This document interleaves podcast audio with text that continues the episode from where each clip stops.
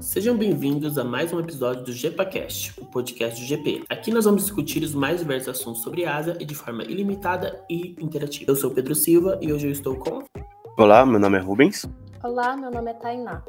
No episódio de hoje discutiremos a representação de personagens LGBTQ+, nos animes dos anos 90 e 2000, entendendo os papéis em suas respectivas séries e como anda o processo de concepção destes para o panorama atual. Eu acredito que para começarmos seria ideal falar qual é o nosso nível de contato com os animes que tem esse tipo de representação, como foi melhorado esse tipo de personagem dos anos 90 para cá. Por exemplo, a gente vai falar sobre Sailor Moon, sobre Sakura Card Captors, que são quase um must-see para essa categoria de animes, né? É algo que que você tem que saber e assistir para você conseguir falar sobre? Eu vou começar contando a minha experiência com os animes. Eu sou uma grande otaku. Eu conheci os animes quando eu tinha em torno de 10 anos. E um dos meus gêneros favoritos é o Souljo. E os grandes clássicos do Souljo, que vieram dos anos 90, tem muita representação LGBT, o que é uma coisa muito curiosa se a gente for parar para analisar, por causa que esses animes tinham garotas mágicas e no meio desse universo de garotas mágicas a gente tinha representação de casais lésbicos, de pessoas trans e de casais LGBTs. Como o Pedro falou, hoje a gente vai comentar sobre Sailor Moon e Sakura Card Captor e esses são grandes clássicos de anime shoujo que são amados até hoje pelo público. E para mim sou uma grande fã do gênero quando eu fui atrás das primeiras grandes obras animadas que se popularizaram com o público tanto no Japão como aqui no Brasil, muita gente da nossa idade que está hoje na faculdade cresceu assistindo esses animes dublados em canais que hoje em dia já estão até extintos, mas que na época eram um grande sucesso junto de Dragon Ball para os meninos. É, Sailor Moon e Sakura Card Captor foram presentíssimos nas infâncias das meninas e imagino eu que grande parte da comunidade LGBT que teve um anime como referência tem esses dois como ponto de partida. É muito interessante ver como esses personagens LGBT são apresentados no anime desde a década de 90, mais ou menos. E é a forma que é apresentado de uma forma tão suave e tranquila que é algo bom. Porque acho que é muito importante essa aparecer esse grupo minoria em tão grandes como o Sailor Moon, porque é uma forma de ser apresentado ao, à sociedade. Principalmente em sociedades muito conservadoras. A gente vê que ainda é é difícil conversar sobre isso no Brasil. Exato, né? A gente tem essa problemática é, que é difícil discutir o, a bandeira LGBT dentro de países muito conservadores e, e acabam parecendo é, representações é, mal feitas, né? Tipo, na intenção de parecer é, interativo, parecer aliado das coisas acabam fazendo de mau jeito e ofendendo essas comunidades. Eu queria comentar sobre o que o Rubens falou e o Pedro também sobre a questão do conservadorismo e que é muito positivo a gente ter essa representação LGBT durante a década de 90 com os animes, justamente para comentar sobre a visão dos japoneses sobre questões como a homossexualidade, por causa que aqui no Ocidente a gente tem uma visão não exatamente errada, mas um pouco questionável sobre o Japão ser um país extremamente conservador em relação às pessoas LGBTs.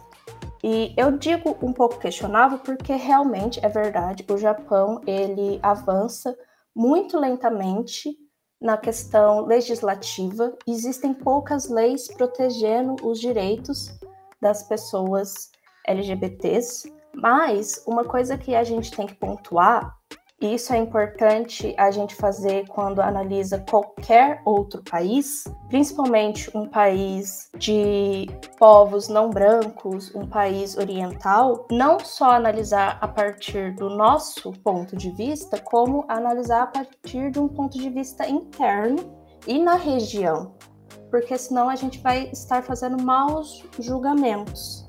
Afinal, a gente tem bases religiosas, a gente tem estruturas sociais muito diferentes e a gente tem que tomar muito cuidado para a gente não ser apressado e fazer um julgamento injusto. O Japão é, junto de Taiwan, um dos países mais avançados em termos de aceitação aos LGBTs. Taiwan é o único país daquela região que aceita o casamento LGBT legalmente, mas o Japão é um país que tem uma história muito interessante se a gente analisar o passado de aceitação e até incentivo às relações homossexuais. Quando eu falo disso, eu tô revisitando o Japão, principalmente na era feudal, que era dominado pelos samurais, e eles tinham uma relação de pederastia, muito similar ao que acontecia na Grécia Antiga, em que o samurai mais experiente tinha um aprendiz que seria orientado por ele no código de honra samurai e em troca pagaria isso, e esse é um termo muito correto, com favores sexuais. Não é exatamente uma coisa muito interessante, né, de se ver, é um pouco preocupante, a gente sabe, a questão da pederastia, mas Acontecia isso no Japão feudal. Acho que é melhor eu explicar direito essa questão. No Japão antigo, Japão feudal, os guerreiros samurais, eles tinham uma relação de pederastia em que o guerreiro samurai mais velho iniciava o guerreiro samurai mais novo no código de honra samurai e em troca desses ensinamentos, o guerreiro mais velho recebia favores sexuais do samurai mais novo de uma forma muito similar ao que acontecia na Grécia Antiga, entre filósofos, por exemplo. É muito importante esse ponto que a Taina ressaltou, das bases que a gente tem, né, que a gente olha do olho ocidental para o mundo oriental, e acho que eles devem seguir as nossas regras, e não é bem assim. Isso é uma coisa que está acontecendo muito na nossa sociedade hoje, que é achar que eles têm que seguir as regras ocidentais. Isso vale para qualquer tipo de diversidade, por exemplo.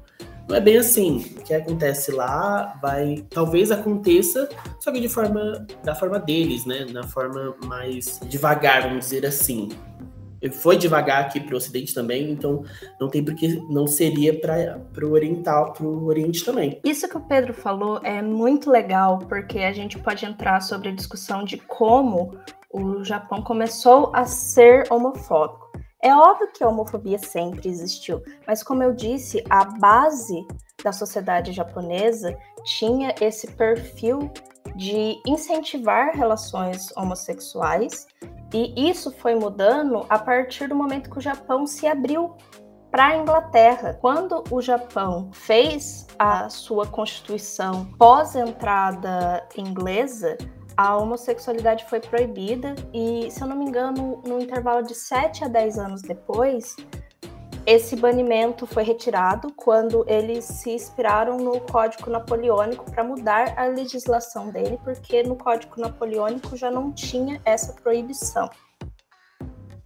O Japão, ele tem uma base militar e até mesmo religiosa que não nega a homossexualidade. É muito interessante a gente falar disso, porque aqui no Brasil, por causa da colonização, a nossa sociedade tem uma estrutura baseada em crenças católicas, em crenças cristãs que condenam a homossexualidade. E no Japão isso não acontece não só não existe uma repúdia à homossexualidade, como não existe também uma repúdia ao sexo em si.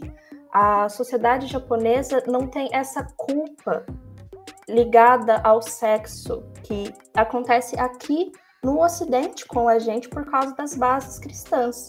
As duas religiões basilares da sociedade japonesa, para a formação da sociedade japonesa, que são o budismo e o shindoísmo, são religiões que não avertem a homossexualidade. Não existe nenhum alerta, não existe nenhuma rejeição à homossexualidade. Inclusive, nos monastérios budistas, e infelizmente por questões de machismo e de misoginia pura, a mulher era considerada impura. Então, esses monges que ficavam isolados em monastérios estudando os escritos budistas, eles não tinham contato com mulheres por causa que eles, acreditariam, eles acreditavam que isso iria manchar a reputação deles, porque eles ficariam com as almas danificadas, impuras, sujas. Então, era desincentivado o homem ter contato sexual com uma mulher e uma resposta quase imediata, se eles não tinham contato com mulheres, eles tinham contato com homens. E, inclusive, foi dentro dos monastérios budistas japoneses que surgiu o termo que hoje em dia é usado para o homem afeminado, para o homem travestido, que é o okama, por causa que esse era o termo que os budistas usavam para quem fazia o papel, entre aspas, de, de mulher nas relações que aconteciam dentro dos monastérios, de forma muito similar à estrutura militar, entre um monge aprendiz e um monge mestre. Inclusive, é bom eu trazer isso agora, porque complementando o que eu já tinha dito mais cedo, dentro da estrutura militar japonesa com os samurais, essa relação entre mestre e aprendiz, ela também acontecia porque os samurais novamente tinham uma visão muito negativa das mulheres. Eles acreditavam que ter contato sexual com mulheres antes de batalhas trariam azar para a batalha e eles perderiam. Então, antes deles saírem para a batalha, eles se ausentavam dos bordéis e também se ausentavam das suas esposas e procuravam um alívio, essa é a palavra correta, nos seus aprendizes. Acho que foi muito importante essa apresentação sobre essa questão, a gente vê como a sociedade é, oriental ela tem bases extremamente diferentes do que a nossa ocidental, que, é, que tem sua base cristã, tem essa mudança tão grande. Vejo que é muito importante a gente ter esse conhecimento para analisar é, esses personagens e até uma sociedades lá e não tentar trazer a nossa mente de como é, como são as coisas para um outro lugar. E a questão também, importante ver como a mulher, ela continua tendo uma imagem um pouco, não um pouco, né? Uma imagem de algo, entre aspas, ruim para uma pra qualquer sociedade mesmo. Mas não é o tema desse anime, desse podcast agora, no momento. Eu concordo, eu achei muito interessante essa, essa esse todo panorama, né, sobre como é, existe essa visão da mulher, como existe, como acontece, né, essas relações homossexuais propositais, vamos dizer assim, né, dentro da sociedade japonesa, que tem bases religiosas muito, diferentes das nossas. Então, é muito bom entender isso, porque traz clareza da nossa da visão que a gente está tentando passar aqui no podcast, né? A gente está tentando mostrar o que é diferente, né? O que é diferente e o que deve ser normalizado para a gente. Né? Eu acredito que agora para a gente seguir o rumo do podcast, com essa, depois dessa apresentação, a gente pode falar de personagens lésbicos, né? Que existem no, nos animes. Que no caso hoje a gente vai falar de Sailor Moon. É conhecido, vamos dizer assim, né? Tem essa visão mais clássica, né? Como eu disse anteriormente. E hoje a gente vai falar da Sailor Urano, a Haruka Tennou.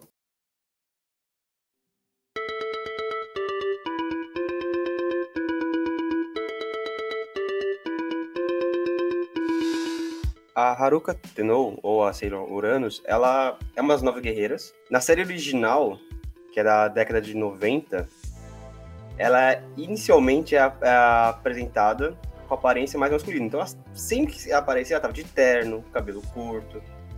Mas quando ela se transforma na, na Guerreira Sailor, ela aparece com um traje feminino.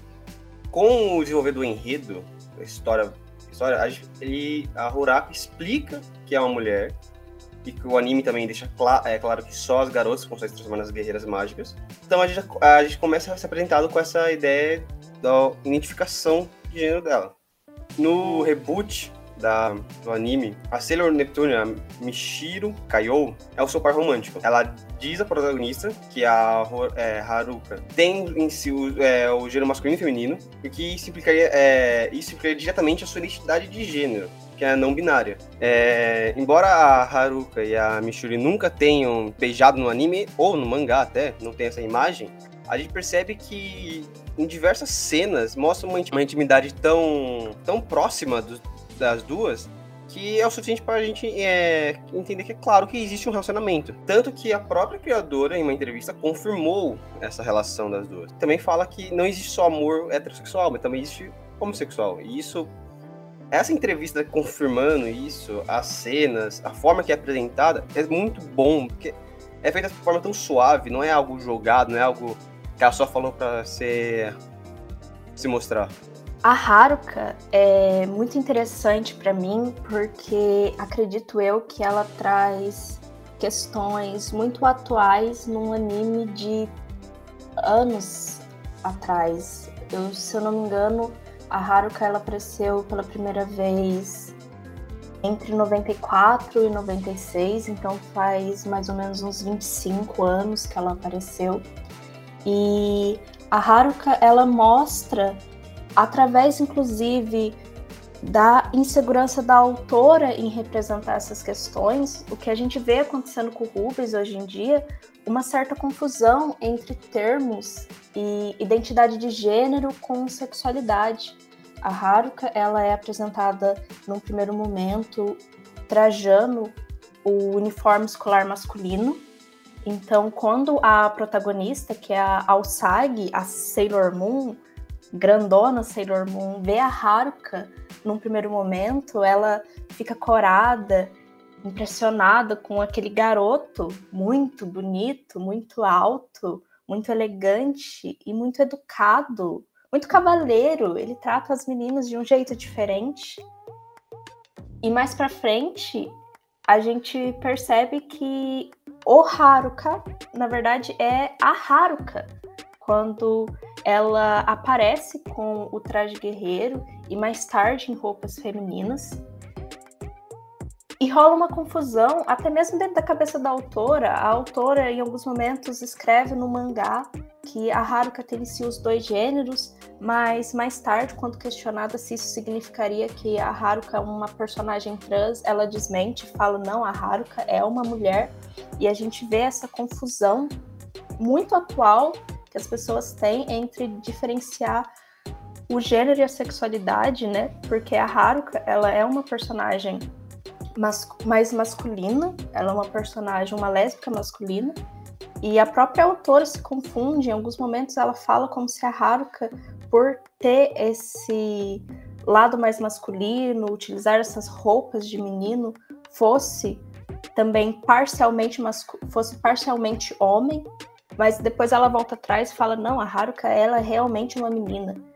Muito importante esse ponto que a Taina fez, né, sobre a orientação sexual e a diferença entre a orientação sexual com a orientação com a identidade de gênero, né? É uma coisa, vamos dizer assim, recente, né? Apesar que a discussão é recente, mas isso já é estudado por vários antropólogos, historiadores, sociólogos desde os anos 50. Então, é algo interessante de ver sendo representado no anime e de certa forma não é uma ofensa, né? Não é feito de forma pejorativa.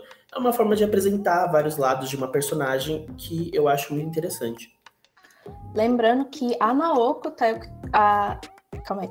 Lembrando que a Naoko, ela é uma mulher até hoje a gente sabe hétero. Curiosidade, ela é casada com o autor de Hunter vs Hunter, ou Hunter x Hunter. Eu falo Hunter versus Hunter por causa que é o mais popularizado, mas eu acabei descobrindo que o título, na verdade, lá no Japão é lido Hunter x Hunter. Então, a gente vê, apesar da boa vontade dela, que ela não está totalmente inteirada nessas questões.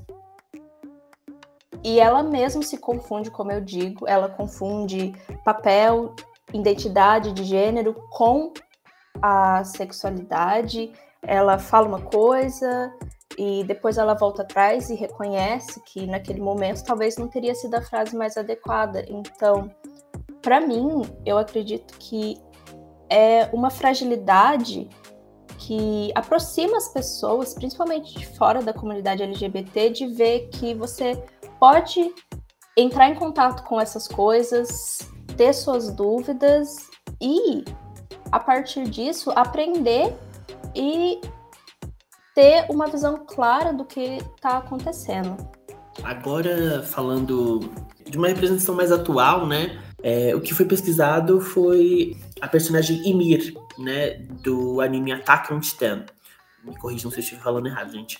E é uma trama meio apocalíptica, né? De titãs comedores de pessoas. Dentro do anime, a gente descobre o relacionamento da personagem Ymir com a personagem História, dentro do episódio 58, onde a personagem Ymir, ela escreve uma carta onde ela declara o amor para a história, né? Então, é uma forma muito mais clara de representar o, o amor lésbico, né? Não é feito por simbologias, e sim como uma declaração realmente verdadeira.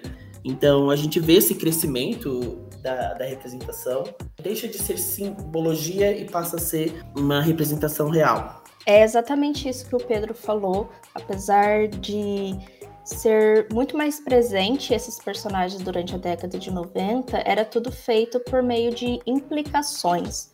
Hoje em dia, a gente já tem declarações diretas, não só dos autores, como situações na obra que deixam explícito o que está rolando entre aqueles personagens, sobre eles serem casais ou sobre eles serem transexuais.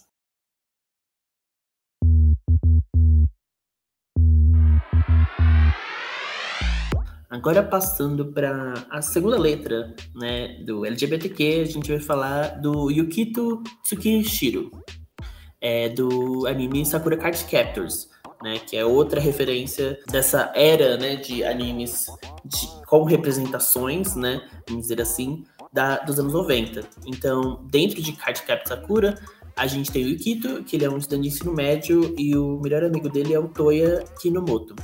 Ele é colega de escola e ele é irmão mais velho da, da protagonista, a Sakura, né?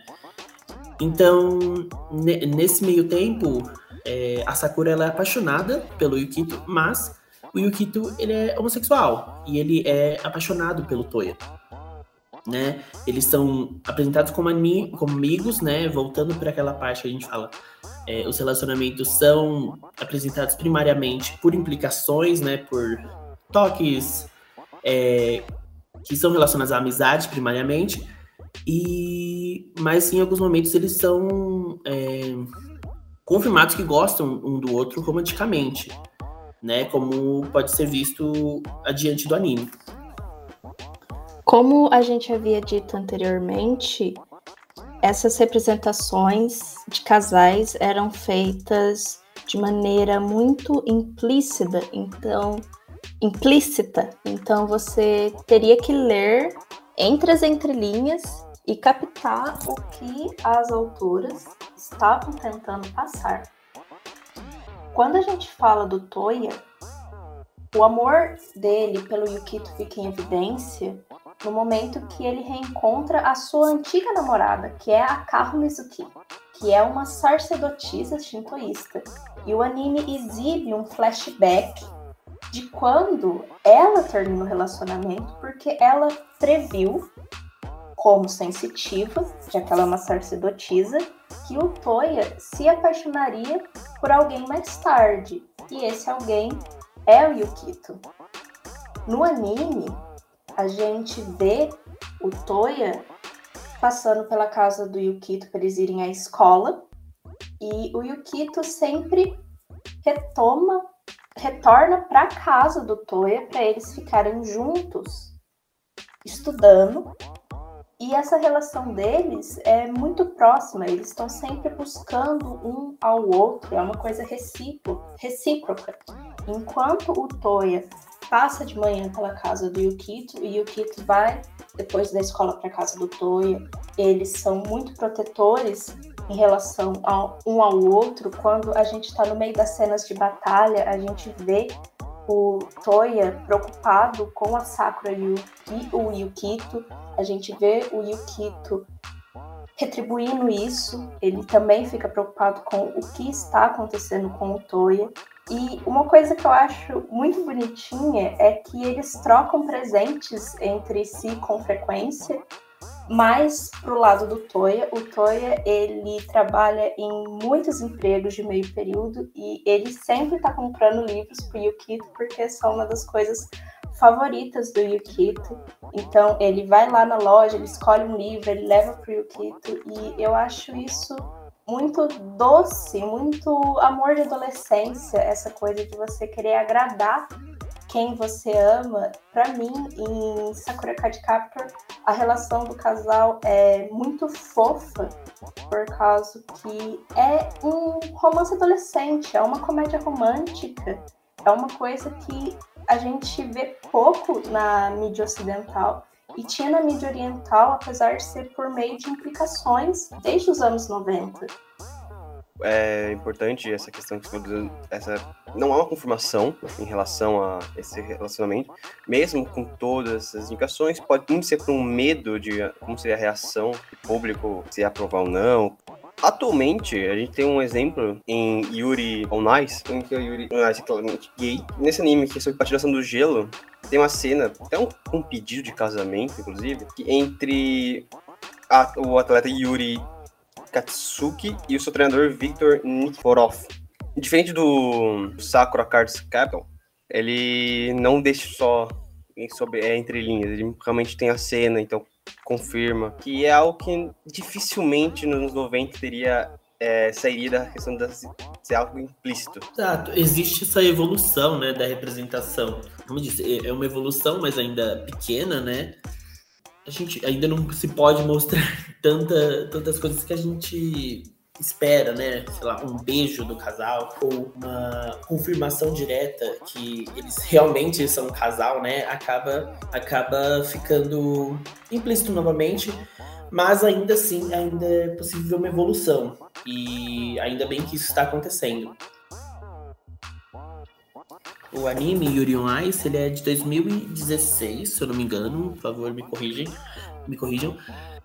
É, foi prometido uma segunda temporada e talvez com o avanço, né, a gente consiga ver mais ainda uma relação normalizada do, do da relação entre o Yuri e o, os dois Yuris, né, o Yuri e o Victor, né?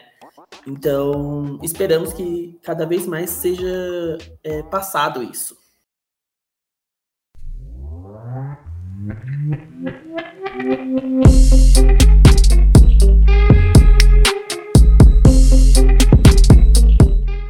Agora partindo para é, a terceira letra, o bissexual, a gente tem a personagem Utena Tenjou, de Revolutionary Girl Utena.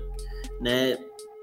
O anime é inspirado na Rosa de Versalhes e ele foi criado pela Shiro Saito, é uma história que segue a jornada inspiradora de Utena Tenjou para se tornar um príncipe e salvar as mulheres, inspirado depois dela mesma ter sido salva por um ao cair no rio de forte correnteza na infância. Na adolescência, Utena ela ingressa na Academia Otori, onde seu príncipe supostamente estaria localizado. Lá, ela usa um uniforme masculino e logo chama a atenção tanto do conselho estudantil quanto dos duelistas da Rosa Negra. Por isso, e também por defender a estudante anti-Himemia, que foi agredida por seu namorado, o duelista Sayonji. Por sua insolência, ela desafiada a um duelo de espadas e vence Sayonjin inesperadamente sem saber que Anti, Anti é a noiva da Rosa e, como tal, está prometida a casar com aquela duelista que venceu. Após esse acontecimento, ela é forçada a um noivado sem ser consultada. Ela inicialmente protege a Anti, apenas sua missão de ser o príncipe que ela teria mas ela aprende a admirar e confiar cada vez mais elas se confiam uma vez uma com a outra. Em meio às lutas e eventuais romances, são é, um romance desenvolvido entre elas. A personagem não é lésbica, isso é importante ressaltar. Ao, ao, ao, ao ser confirmado após com a evolução do, do anime, da história, a Utena se apaixona também por um homem, no caso o Aiko Ohitori. A sua bissexualidade foi confirmada pelo diretor Konikiko Ikuhara em, em comentários na edição especial de Blu-ray desse anime. E esse anime é um dos mais populares da sua década, que tem uma personagem bissexual explícito. E isso, para a época, é algo incrível.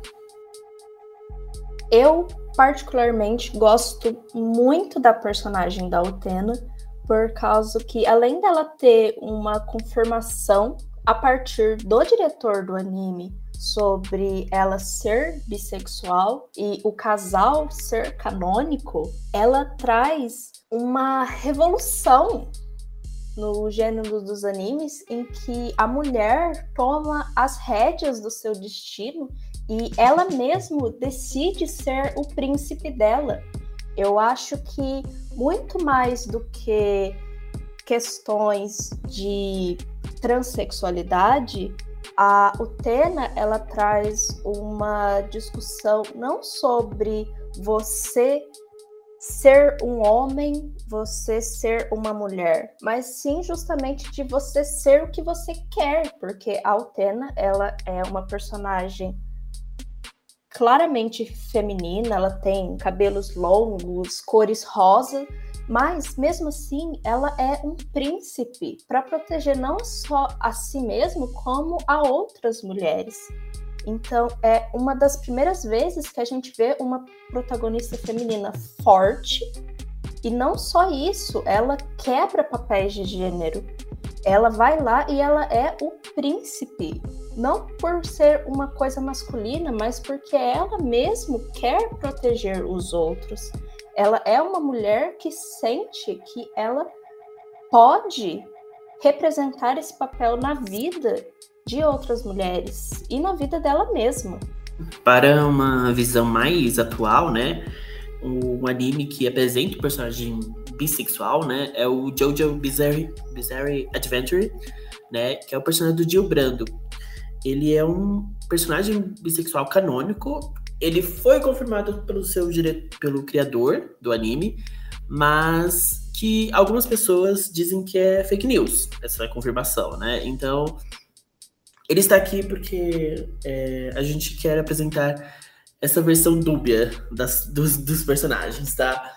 É, então ele pode ser bissexual ou não. Fica aí a critério de quem assiste. Né? Então ele Dentro do anime, ele se relaciona com o Enrico Pucci, um, um personagem negro, é, na parte 6 do mangá do Jojo, né? E isso é uma fala do, do anime, né? Que fala que o Jill, ele é um personagem que ele... Isso é uma fala do diretor que fala que o Jill é um personagem que poderia ir de ambos os lados. Tanto do tanto ir com um personagem homem ou ir com uma personagem feminina, né? Então, isso confirmando a, a sua bissexualidade. Né? E o autor, o Hirohiko Araki, ele conseguiu desenhar um personagem bissexual dentro de um relacionamento homoafetivo interracial sem recorrer a uma representação estereotipada ou ofensiva, né? Que é o que a gente tá tentando mostrar aqui, né? Os anos 2010, né, vieram para melhorar essa visão dos animes quanto aos personagens LGBTQ. E, e tudo isso dentro de um shonen que foi um, mais vendido dentro da, de um evento semanal do Japão. Né? Então é um grande feito a ser acompanhado.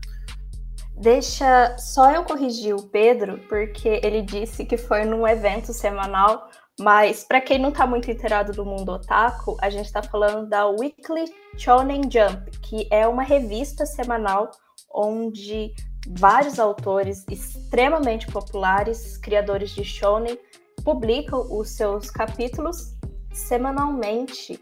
Essa é uma revista que, para vocês terem ideia, publicou Naruto, publicou Dragon Ball, publicou Hunter vs Hunter. Então, Fui eu que sugeri a gente trazer o Dio para cá, por causa que eu acho muito interessante, como o Pedro falou, que ele tem esse caráter dúbio sobre a sexualidade dele, por causa que algumas pessoas dizem que o Araki, que foi o criador, ele desenha o mangá de Jojo, deu essa entrevista em 2007 para Eureka, uma revista japonesa, onde ele falou que o Dio ele vai para os dois lados. Ele pode estar tanto com, com um homem como com uma mulher. E outras pessoas dizem que não, que essa revista não existe, que essa entrevista não existe também e que o Araki nunca falou isso. Então, para mim, é muito interessante esse debate que rola entre os próprios fãs. E eu atribuo isso particularmente por ser um fandom de, de shonen, que é um gênero voltado para um público jovem masculino, de maioria hétero, não são nem para garotas, nem para gays a demografia que eles tentam atingir com esses mangás. O Dio, ele faz parte de um anime clássico de porradaria. Quem assiste JoJo sabe que o mais interessante, o mais legal, o mais excitante são a luta entre os personagens, porque eles são personagens extremamente musculosos, com poderes bizarros, que lutam entre si em sequências de 20 minutos até então, o Dio, ele é um personagem muito masculino. Ele tem 1,98 de altura, é um homem branco da saído direto da era vitoriana, que está vivendo há mais de 100 anos como um vampiro. Ele é uma representação muito viril dentro de um, de um shonen. Então a gente tem esse personagem com totalmente viril, um cara forte, um cara que veio de uma época antiga, sendo bissexual, para mim é uma coisa como o nome do anime, é uma coisa bizarra a gente imaginar que o Araki ele conseguiu fazer isso durante os anos 2000, que foi quando o Pucci foi introduzido no mangá.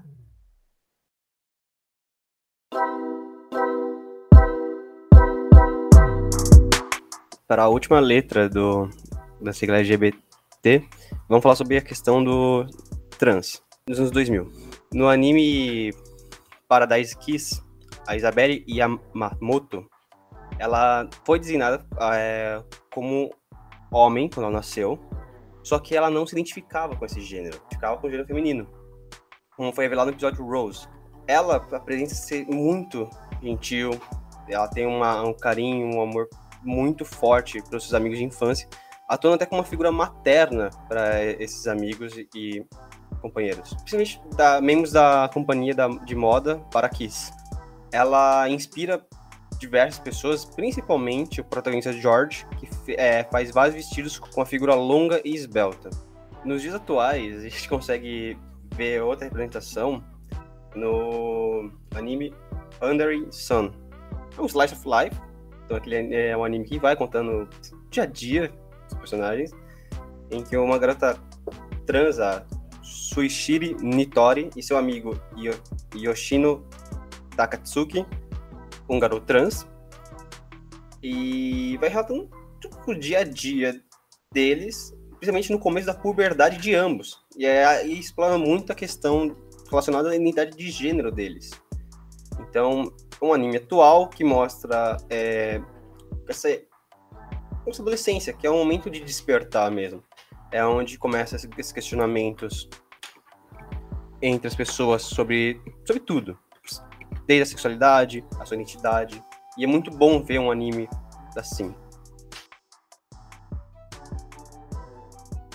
Uma coisa que eu acho muito importante eu pontuar, eu fui a responsável pela criação desse roteiro. E durante a minha pesquisa, a minha intenção era incluir personagens dos clássicos dos anos 90 e trazer uma representação atual para mostrar para as pessoas como esses personagens foram e estão sendo representados. Mas eu tive que estender para os anos 2000 por causa que talvez falta de conhecimento meu, mas durante a minha pesquisa eu não achei nenhuma representação trans durante os animes dos anos 90 que fosse canônica. Então eu tive de estender minha pesquisa para os anos 2000. E quando eu fiz isso, eu pensei de cara em Paradise Kiss, por causa que é um dos meus animes preferidos. Eu acho que para mulheres jovens que estão na faculdade, Paradise Kiss mostra uma visão muito sensível de como é você crescer e se tornar mulher enquanto você está passando por esse momento de muitas dúvidas. E todos os personagens são escritos de uma maneira muito sensível sobre essas dúvidas. E a Isabela, por ser uma mulher trans, ela traz não só essa sensibilidade, como uma representação muito rara e feita de uma maneira excepcional. A gente vê durante um dos episódios, que é basicamente focado nela, ela se descobrindo trans quando ela ainda era criança, a partir do momento que ela veste um vestido e ela percebe que aquilo é ela. Aquele momento que ela chora e ela realiza que durante todo esse tempo o terno não era algo que cabia a ela. E durante todo o anime, a Isabela é uma personagem extremamente feminina. A protagonista, quando encontra a Isabela, nota que ela é extremamente alta, muito mais alta do que uma japonesa comum. Quando eu falo comum, eu não tô querendo dizer cisgênero, gente. Quando eu falo comum, eu quero dizer média. Ela é muito mais alta e também ela é extremamente maternal. Não só ela é uma personagem trans, como ela é a personagem mais feminina da obra. Ela é extremamente feminina. Ela é colocada num papel muito clássico da mulher que reúne os amigos, que prepara comida, que dá o conselho. E eu acho que quando a autora fez isso, a intenção dela era mostrar que a Isabela ela estava confortável por causa que é um papel natural dela. É natural para ela ser mulher. Ela é uma mulher. A transexualidade dela em nenhum momento é tratada como uma questão de vergonha. Ela é simplesmente referenciada como uma mulher, ela age como uma mulher, ela é falada como uma mulher e é isso. Eu acho que para época, a autora, que é a Ai Yozawa, que também produziu Nana, que é outro é, Coming of Age incrível sobre personagens femininas, ela se preocupou muito em trazer uma personagem que representasse a pessoa trans como alguém que já está bem resolvido. A Isabela, em nenhum momento, a transexualidade dela é botada em dúvida ou ela mostra estar duvidosa sobre ela mesma.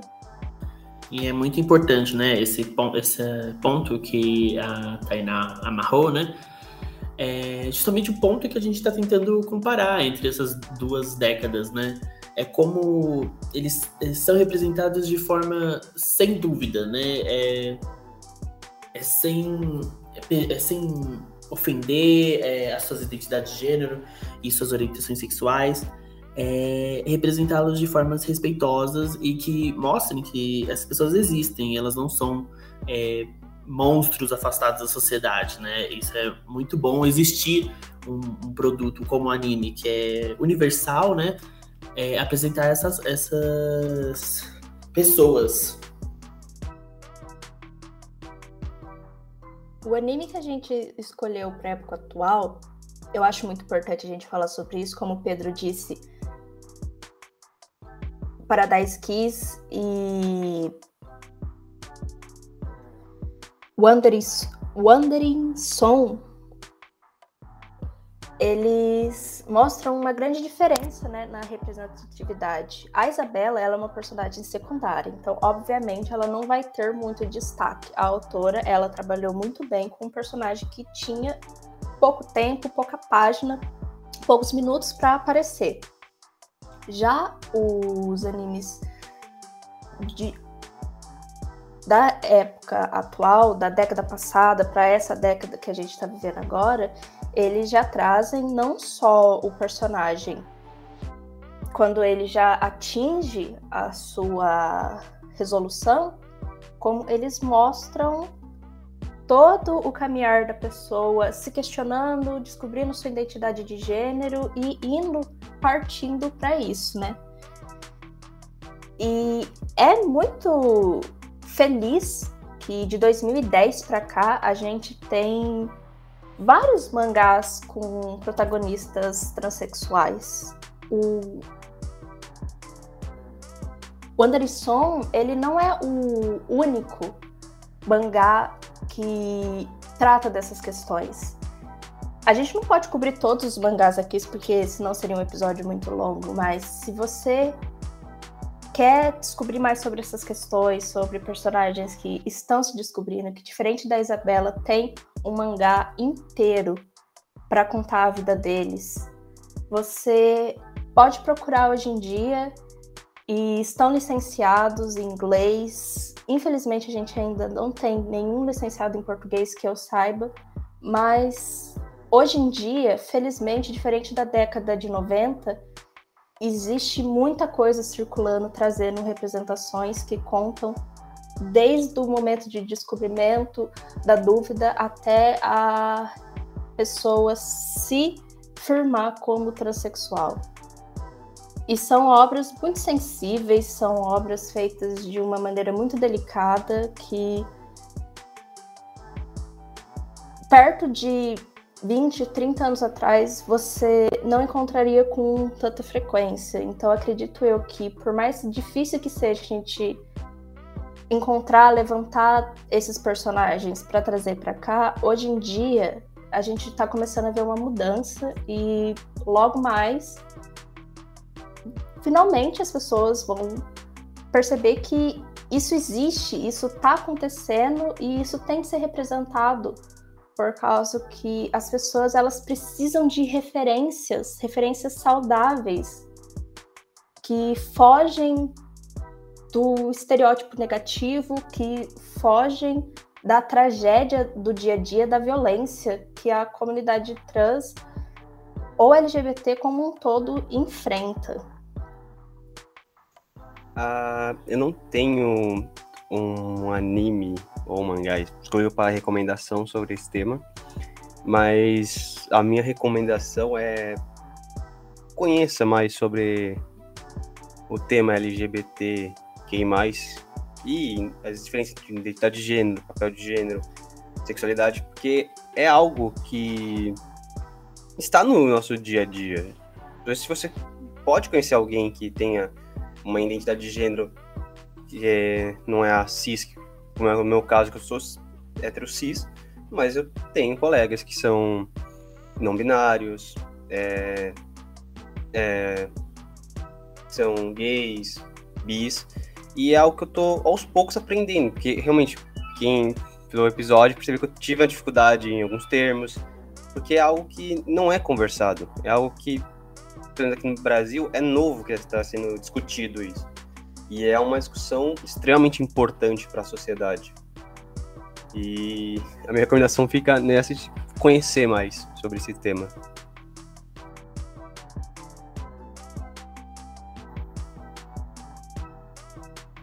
Eu vou fazer duas recomendações.